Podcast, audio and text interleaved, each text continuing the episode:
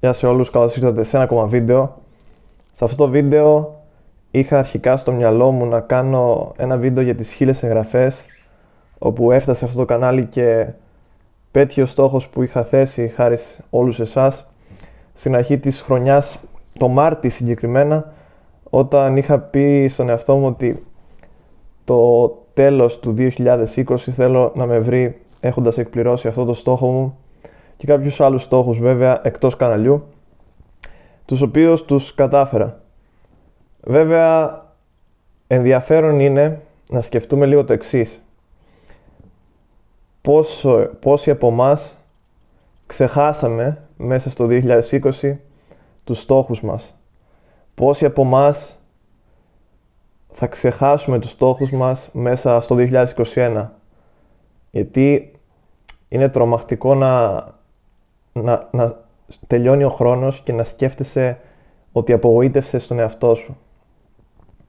Και για να γίνει αυτό βέβαια πρέπει ο καθένας να έχει καταλάβει τον εαυτό του και τι θέλει από τον εαυτό του, τι ζητάει, τι θέλεις από αυτή τη ζωή. Και θα κάνω μια σύντομη ανασκόπηση των τελευταίων ημερών για να πάω από το ειδικό στο γενικό. Παρατήρησα λοιπόν στον εαυτό μου το εξής ότι μια πολύ κακή συνήθεια μπορεί να γίνει ακόμα χειρότερη άμα την αγνοήσεις. Οπότε μερικές μέρες, για μερικές μέρες ήμουνα, παρακολουθούσα λίγο τις εξελίξεις στην Αμερική, όλος αυτός ο ντόρος, όλα τα κακά νέα τέλος πάντων που αφήνουν ε, τα μέσα μαζικής να δεχτούμε και τα παρατηρούσα και έλεγα έμπαινα ας πούμε συνέχεια στο facebook, έμπαινα στις ειδήσεις, ο ένας έλεγε αυτό, ο άλλος έλεγε αυτό. Μετά περνούσε η ώρα και μετά περνούσε κάμποση ώρα ακόμα και ήμουν ακόμα εκεί. Και είναι ένα κακό στάδιο και ένα πολύ κακό τρυπάκι που μπορεί να βρεθεί οποιοδήποτε ανα πάσα στιγμή. Οπότε για μερικές μέρες επαναπρογραμμάτισα το μυαλό μου και χρησιμοποιούσα τα social media μόνο από τον υπολογιστή όταν ήμουνα στον υπολογιστή και όχι από το κινητό. Το μυαλό μου ξαναγύρισε σε μια γαλήνη θα έλεγα. Όσο μπορεί κανείς να βρεθεί, να βρεθεί σε αυτή τη γαλήνη. Και κατευθείαν άρχισα να ξανακάνω τη δουλειά μου. Τι δουλειά που έχω να κάνω, το γράψιμο, ε, γιατί για, όποιο, για όποιον έρχεται για πρώτη φορά, γράφω και ποίηματα, γράφω και ένα καινούριο διήγημα αυτή την περίοδο, γράφω και μια ε, διατριβή πάνω σε ένα θέμα καθαρά ιστορικό, το οποίο δεν έχω αναφέρει ποτέ στο κανάλι, αλλά δεν έχει και σχέση με αυτά που μιλάω, αλλά έχει αρκετά μεγάλη σημασία για μένα. Και άρχισα να κάνω πάλι τη δουλειά μου. Οπότε αυτό είναι το ζήτημα για το 2021.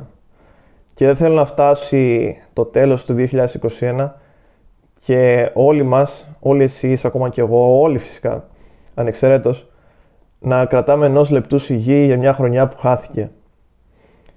Και θέλω να προσέξετε λίγο τι σημαίνει η χρονιά που χάθηκε. Πότε χάνεται μια χρονιά; Πρώτα απ' όλα χάνεται μια χρονιά η οποία δεν έχει ξεκαθαρίσει τι θέλεις να κάνεις εσύ σε αυτή τη χρονιά. Και όταν λένε όλοι ας πούμε στα αγγλικά years resolutions ή αποφάσεις πρέπει να πάρεις οι δεσμεύσεις ας πούμε στον εαυτό σου, ποιες είναι οι δεσμεύσεις; Ποιες δεσμεύσεις έχετε στον εαυτό σας; Γιατί βλέπω ότι οι ερωτήσεις πολλές φορές βλέπω σε διάφορα φόρουμ, σε άλλα πράγματα, σε άλλες σελίδες τέλος πάντων παρακολουθώ, οι ίδιες ερωτήσεις για κάποιο λόγο επαναλαμβάνονται.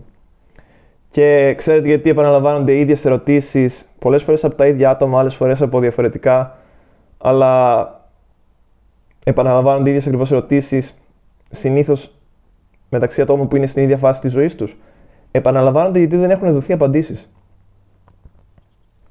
Γιατί μπορώ, μπορώ να σου πω και μπορεί ο καθένας να σου πει, ας πούμε, ε, μου λένε άμα θα κάνω βίντεο μια από ερωτήσεις για το QA που έκανα στο Instagram, άμα θα κάνω βίντεο για, για συμβουλές για ραντεβού κτλ. Θεωρώ ότι δεν χρειάζεται να κάνω ραντεβού, βίντεο για ραντεβού συμβουλές, διότι ό,τι έχει υποθεί για αυτό το ζήτημα έχει υποθεί από πάρα πάρα πολλούς. Και είναι, είναι θεωρώ άδικο και από μένα να το κάνω αυτό, γιατί θα αναλώσω και τον εαυτό μου σε κάτι που έχω ξεκαθαρίσει και σε παλαιότερα βίντεο, αλλά είναι και κάτι το οποίο αυτή τη στιγμή δεν είναι η νούμερο ένα προτεραιότητα της ζωής μου. Οπότε αυτά ως προς αυτό, παράλληλα σε αυτό το βίντεο θα απαντάω και διάφορες ερωτήσεις. Και βλέπω, ας πούμε, πολλοί ρωτάνε μερικά βιβλία αυτοβελτίωσης.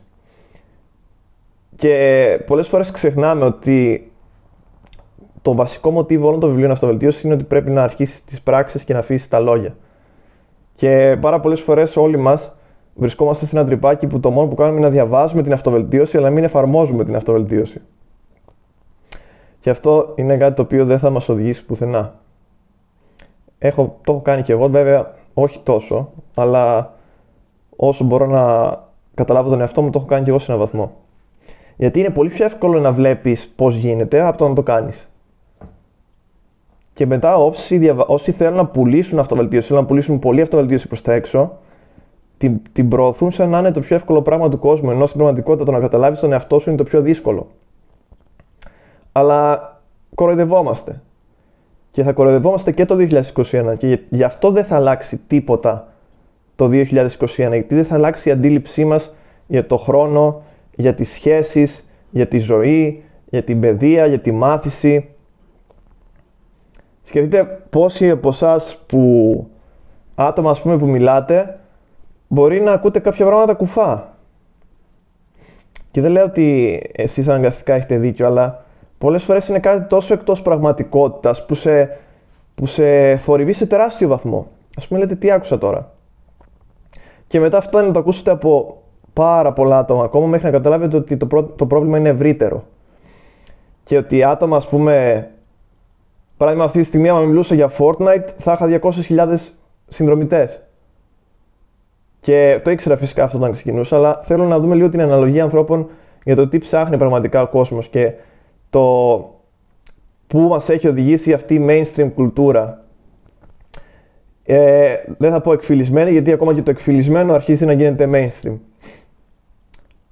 Ένας φίλος με ρώτησε άμα έχω διαβάσει το βιβλίο Bronze Age Mindset από έναν τύπο που κυκλοφορεί με το ψευδόνυμο Bronze Age Pervert. Ενδιαφέρον ψευδόνυμο. Όπως και να έχει, το βιβλίο αυτό δεν το έχω διαβάσει όλο, έχω διαβάσει αρκετές σελίδες όμως. Και πάνω κάτω λέει αυτό, ότι σε μεγάλο βαθμό έχουμε χάσει την ψυχή μας.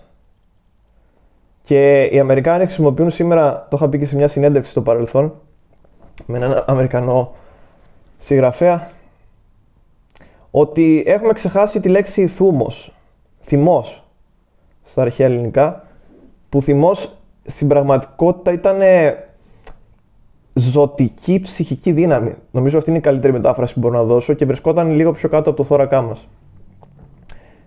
Υψηλός θυμός, δυνατό θυμικό, δηλαδή πώς να το πω, αυτή, αυτή η ένστικτη που το ένστικτο που ξυπνάς και είσαι έτοιμος να κυριαρχήσεις.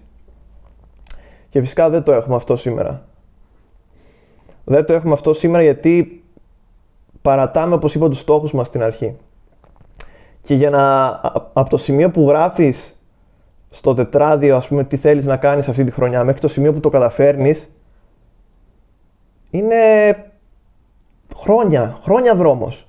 Και θες, θες ψυχή. Και πολλοί δεν έχουμε ψυχή. Δεν έχεις την ψυχική δύναμη, δεν έχεις το κουράγιο δεν έχει το... την πείνα ακόμα, έτσι. Γιατί πολλοί δεν πεινάσαμε ποτέ. Πεινάσαμε. Δεν είδαμε πως είναι να μην έχεις τίποτα. Βέβαια, άλλοι είδαν, άλλοι δεν είδαν. Εντάξει, εγώ μιλάω τώρα για αυτούς που νόμιζαν ότι έτσι είναι. Για αυτούς που πιστέψανε τα ψέματα, για αυτούς που ε, έβαλαν όλο τον εαυτό τους σε πολιτικές ιδεολογίες και εξαπατήθηκαν ε, για αυτούς που ψάχνουν το νόημα της ζωής και δεν τους έχει πει κανείς πως το νόημα της ζωής δεν είναι απλή, απλή υπόθεση. Για να βρεις το πραγματικό νόημα της ζωής ίσως πρέπει να περάσουν πάρα πολλές ζωές. Και το ακόμα πιο παράδοξο είναι ότι οι άνθρωποι που έχουν, δεν έχουν αναρωτηθεί ποτέ για το ποιο είναι το νόημα της ζωής μπορούν να ζουν την πιο ολοκληρωμένη ζωή. Ε, και είναι τρομερό αυτό να το σκεφτεί κανείς, ότι με το που αρχίζει το μυαλό μας να περιπλέκει τα πράγματα και να δέχεται τόσο πολλές εξωτερικές επιρροές, εσύ φτάνεις σε σημείο να είσαι χαμένος. Γιατί δεν ξέρεις τι να πιστέψεις. να πιστέψω αυτόν, να πιστέψω τον άλλον. Ω, δες μετά ειδοποίηση, δες τι γίνεται στην Αμερική, πρέπει να βγω να φωνάξω, πρέπει να βγω να, να, να πω κι εγώ τη γνώμη μου. Γιατί όπως, όπως έχουμε μάθει πρέπει να λέμε όλη τη γνώμη μας για τα πάντα. Μπορεί κανείς να σταματήσει για λίγο και να αναλογιστεί. Να αναλογιστεί λίγο τη θέση που έχει σε όλη αυτή την, την υπόθεση. Και άμα το δούμε και εντελώς ωφελημιστικά, μακιαβελικά ακόμα, έτσι. Άμα κάθε πράξη μας θεωρητικά μπορεί να μας δώσει κάτι και κάνοντας δηλαδή μια πράξη να υποφεληθείς και να κερδοσκοπήσεις σε έναν βαθμό όχι αναγκαστικά κατά κάποιο άλλο, να αποκτήσεις ένα κέρδος. Τότε να την κάνεις. Αλλά άμα κάνεις μια πράξη η οποία δεν σε ωφελεί πουθενά, πουθενά, πουθενά, πουθενά και το μόνο που κάνει είναι να συνευριάζει και να σε γεμίζει με ένα μίσος, τότε γίνεσαι και εσύ υποχείριο. Και το μίσος πάρα πολλές φορές δεν είναι αναγκαστικό να είναι εντάξει, το, το γελιοποιημένο μίσος σήμερα, ας πούμε, η ρητορική μίσος. Το μίσος το δικό σου είναι το, το εσωτερικό μίσος. Δηλαδή, ένα μίσος που είναι πολύ βαθύ και εχθρεύεται της ίδιας της ύπαρξης των ανθρώπων. Γιατί εκεί οδηγείσαι άμα παρακολουθείς συνέχεια αυτό που γίνεται. Άμα παρακολουθείς την επικαιρότητα.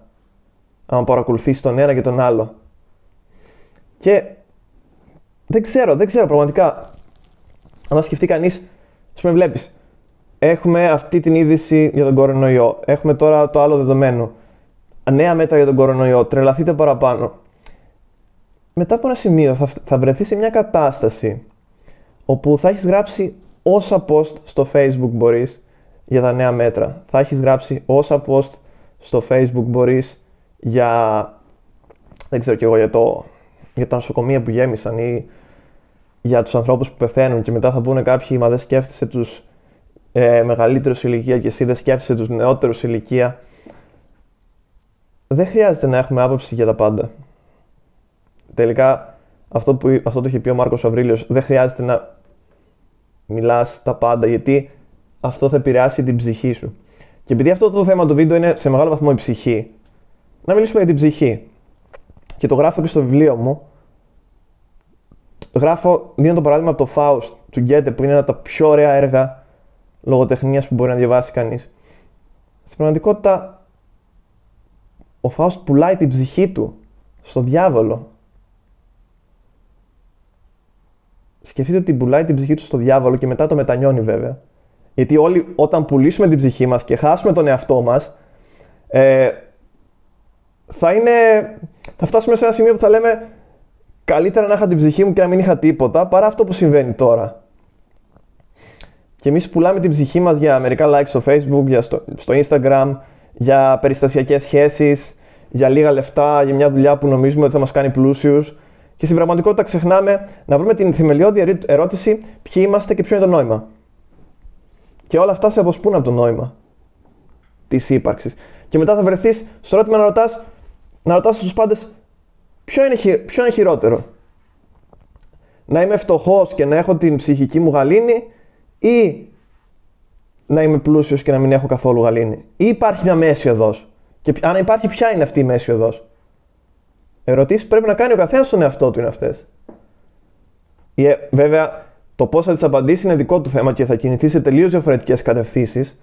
Αλλά είναι ερωτήσεις που πρέπει να γίνουν από το ίδιο το άτομο στο άτομο. Γιατί δεν υπάρχει αντικειμενικότητα σε τίποτα. Δεν υπάρχει αντικειμενικότητα. Εντάξει.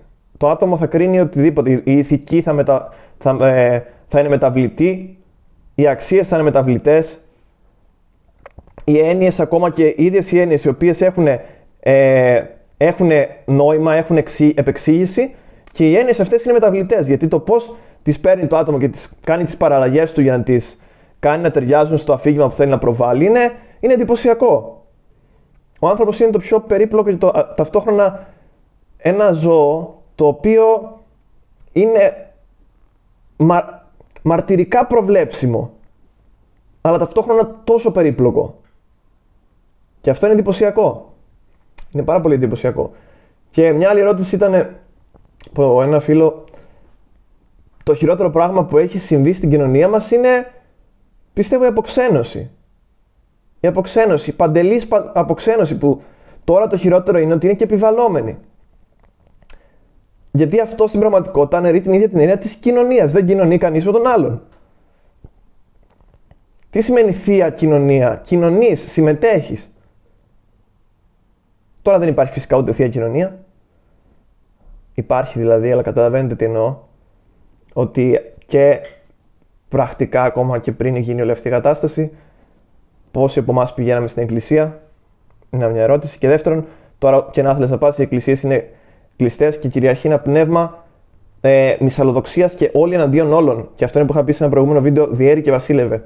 Έχει διαιρεθεί τόσο πολύ η κοινωνία μας ε, σε βαθμό τόσο ριζικό που το να ενωθεί για ένα κοινό σκοπό φαντάζει αυτή τη στιγμή ουτοπικό. Οπότε το χειρότερο πρόβλημά μας στην κοινωνία μας είναι ότι δεν μπορούμε να δημιουργήσουμε ότι η κυριαρχή μυσαλλοδοξία και το διέρκεια Βασίλευ έχει πετύχει το σκοπό του, θεωρώ. Και πολλές φορές ένα τεράστιο άλλο πρόβλημα, γιατί εντάξει, για προβλήματα θα μπορούσα να αρχίσω και να, κάνω ένα βίντεο μόνο γι' αυτό. Ένα τεράστιο πρόβλημα είναι ότι δεν υπάρχει πλέον αυτό που λέμε συγχώρεση. Δεν υπάρχει συγχώρεση που είναι μια τεράστια αρετή, πιστεύω, η συγχώρεση. Και δεν μιλάμε. Δεν μιλάω για συγχώρεση η απόλυτη συγχώρεση είναι όταν μπορείς να συγχωρέσεις ακόμα και το υπέρτατο έγκλημα. Αυτό είναι σε, σε πάει ίσως παραπάνω από το ανθρώπινο γένος. Τότε γίνεσαι ένας υπεράνθρωπος σε έναν βαθμό. Γι' αυτό και ποτέ κανείς δεν μπορέσει να το κάνει. Αλλά συγχώρεση για τα απλά πράγματα. Α πούμε για μια διαφωνία, να γίνει μια υγιής διαφωνία, ένας υγιής διάλογος όπου μπορεί να υποθούν κάποια πράγματα, μπορεί να υπάρξει μια παρεξήγηση. Αλλά στην πραγματικότητα ο ένας να καταλάβει τον άλλο και να το συγχωρέσει έτσι ώστε να υπάρξει ε, ένας διάλογος επικοδομητικός να οικοδομηθεί κάτι από αυτό. Ο ένας να ακούσει κάτι που ίσως δεν αγνοούσε και ο άλλος το ίδιο. Και να φτάσουν μέσω αυτού του διαλόγου ε, στη μέση. Αλλά αυτό δεν γίνεται στις μέρες μας. Δεν γίνεται στις μέρες μας γιατί είναι όλοι τόσο κλεισμένοι, τόσο κλεισμένοι στο εγώ τους που αγνοούν το γενικό. Και προσέξτε, άμα αυτοί οι άνθρωποι είχαν κλειστεί στο εγώ τους με τον τρόπο τον επικοδομητικό της κατανόησης του εαυτού και μέσω της κατανόησης του εαυτού, της κατανόησης και του ευρύτερου συνόλου, τότε το ευρύτερο σύνολο θα υποφελούνταν. Αλλά υπάρχει άλλη κλίση στο εγώ. Ο υπερατομικισμός, ο ε, υπερατομικισμός ο οποίος ε, είναι ένας παθητικός υπερατο, υπερατο, υπερατομικισμός, ο οποίος αρνείται το σύνολο. Και αρνείται αυτός ο ατομικισμός το σύνολο, γιατί το ίδιο το σύνολο έχει διασπαστεί. Δεν υπάρχει. Δεν υπάρχει το σύνολο και σε μεγάλο βαθμό θα μου πείτε, γιατί όπως η μυσαλλοδοξία είναι πολλόλογιο που λέμε και στο χωριό μου, είναι πολλών ειδών. Και η μυσαλλοδοξία λειτουργεί με αυτόν ακριβώς τον τρόπο που εχθρεύεσαι τους αντιπάλους, τους τεχνητούς αντιπάλους. Γιατί σκεφτείτε, στη ζωή ποιοι είναι οι αντίπαλοι μας; Ο αντίπαλος στη ζωή είναι ο εαυτός σου. Αλλά προκειμένου να μπορέσεις να επεξεργαστείς στο μυαλό σου μερικές λεπτομέρειες της ζωής που σου διαφεύγουν, δημιουργούνται εχθροί από άλλους για σένα. Σου κάνουν άλλη τη χάρη να σου δημιουργούν εχθρούς. Ενώ στην πραγματικότητα δεν υπάρχουν εχθροί. Και τώρα βέβαια όλη αυτή η συζήτηση γίνεται από ένα ευρύτερο φιλοσοφικό σκεπτικό, όπου όλοι καταλαβαίνουν αυτά που λέω.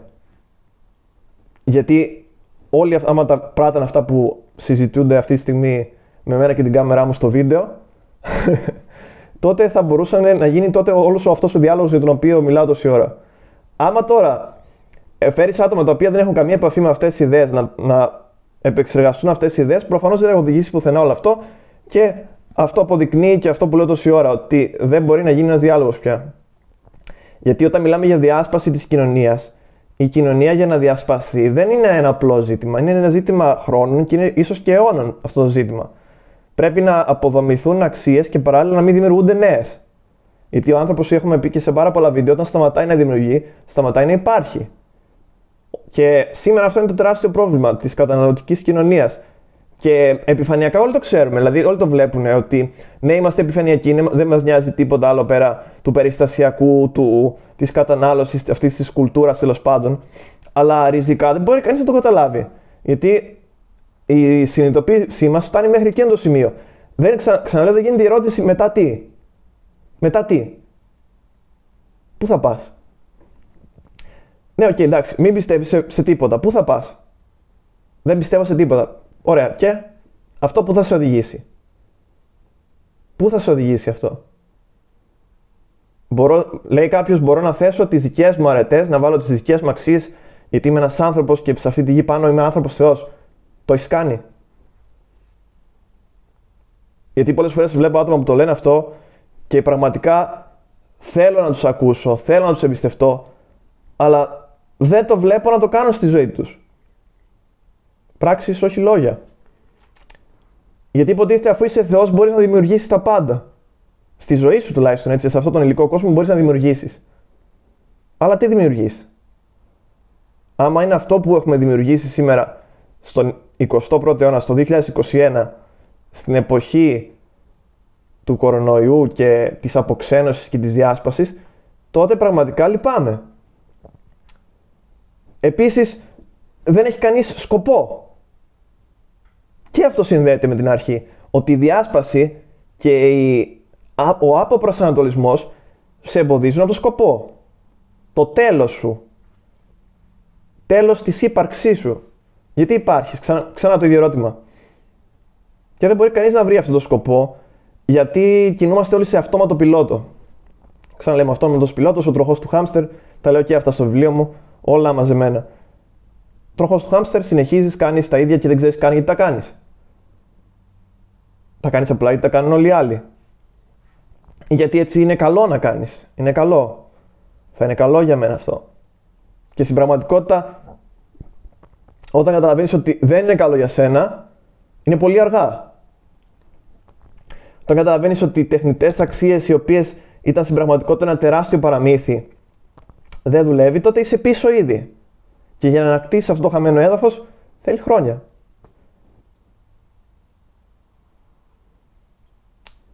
Οπότε, στην πραγματικότητα, για όσους ψάχνουν και το 2021 αυτές τις εύκολες συμβουλές, να πω ότι πρώτα απ' όλα καλά κάνουν που ρωτάνε, γιατί όλοι από κάπου ξεκινάμε, αλλά παιδιά, μεγαλύτεροι, νεότεροι, συνομήλικοι, άντρες, γυναίκες, δεν ξέρω, οτιδήποτε και οποιοδήποτε βλέπει αυτό το βίντεο να καταλάβει ότι το 2021 θα είναι ίδιο αν δεν καταλάβεις αυτά τα πράγματα. Θα είναι ίδιο άμα δεν σταματήσεις να παίζεις αυτό το παιχνίδι. Αυτό το παιχνίδι το οποίο δεν έχεις καν ιδέα ότι παίζεις. Θα είναι ακριβώς ίδιο. Δεν θα αλλάξεις τίποτα και θα περιμένεις πάλι 31 Δεκεμβρίου 2021 να αλλάξεις τη ζωή σου επειδή άλλαξε μια ημερομηνία που στην πραγματικότητα δεν υπάρχει καν. Και είναι λυπηρό όπως το λέω, αλλά στην πραγματικότητα σκεφτείτε πόσο ζωτικό μπορεί να γίνει για κάποιον. Να καταλάβει ότι δεν υπάρχει χρόνος. Δεν υπάρχει αύριο. Δεν υπάρχει χθες, δεν υπάρχει σήμερα. Τίποτα δεν υπάρχει από αυτά. Υπάρχει μόνο άμα θα κάνεις αυτό που πρέπει ή όχι. Και αυτό πρέπει να το δεις εντελώς χωρίς αυτούς τους χρονικούς περιορισμούς που δεν σε οδηγούν πουθενά. Και πρέπει να αρχίσεις σήμερα. Πρέπει να αρχίσεις σήμερα. Χωρίς να, να εμπιστεύεσαι ψευδοπροφήτες, χωρίς να, να γίνεσαι υπερβολικά συναισθηματικός και επομένως κατευθυνόμενος, να δίνεις την αγάπη σου εκεί που πρέπει, γιατί προσέξτε, χωρίς αγάπη δεν μπορούμε να κάνουμε τίποτα. Γιατί πρώτα απ' όλα αγάπη προς τον εαυτό μας και η αγάπη προς τον εαυτό μας θα φανεί. Θα έχεις μια άλλη άβρα. Θα λάμπεις. Και άμα το καταφέρεις αυτό, πραγματικά μπράβο σου. Και αυτό είναι κάτι ίσως που παλαιότερες γενιές το έχουν καταλάβει περισσότερο από εμάς, αλλά έχω και τις αμφιβολίες μου γι' αυτό, γιατί άμα οι άνθρωποι πραγματικά καταλάβαιναν όλες αυτές τις θεμελιώδεις ερωτήσεις, τότε θα μιλούσαμε για άλλο κόσμο σήμερα. Αλλά από ό,τι φαίνεται η ιστορία επαναλαμβάνεται και οι φωνές που τα λένε αυτά είναι λιγοστές. Και πάντα θα είναι λιγοστές γιατί έτσι πρέπει να είναι. Έτσι πιστεύω εγώ τουλάχιστον. Οπότε αυτό είναι το 2021. Το 2021 είναι αυτό που θα το κάνεις εσύ να είναι. Και δεν θέλω να φτάσουμε εδώ πέρα 31 του Δεκέμβρη και να κρατάμε ενός λεπτού σιγή για αυτό που δεν γίναμε ποτέ. Αυτά σας το βίντεο. Όσοι το είδατε μέχρι εδώ σας ευχαριστώ. Μπορείτε να κάνετε ένα like και μια κοινοποίηση. Και αυτά. Να είστε όλοι καλά.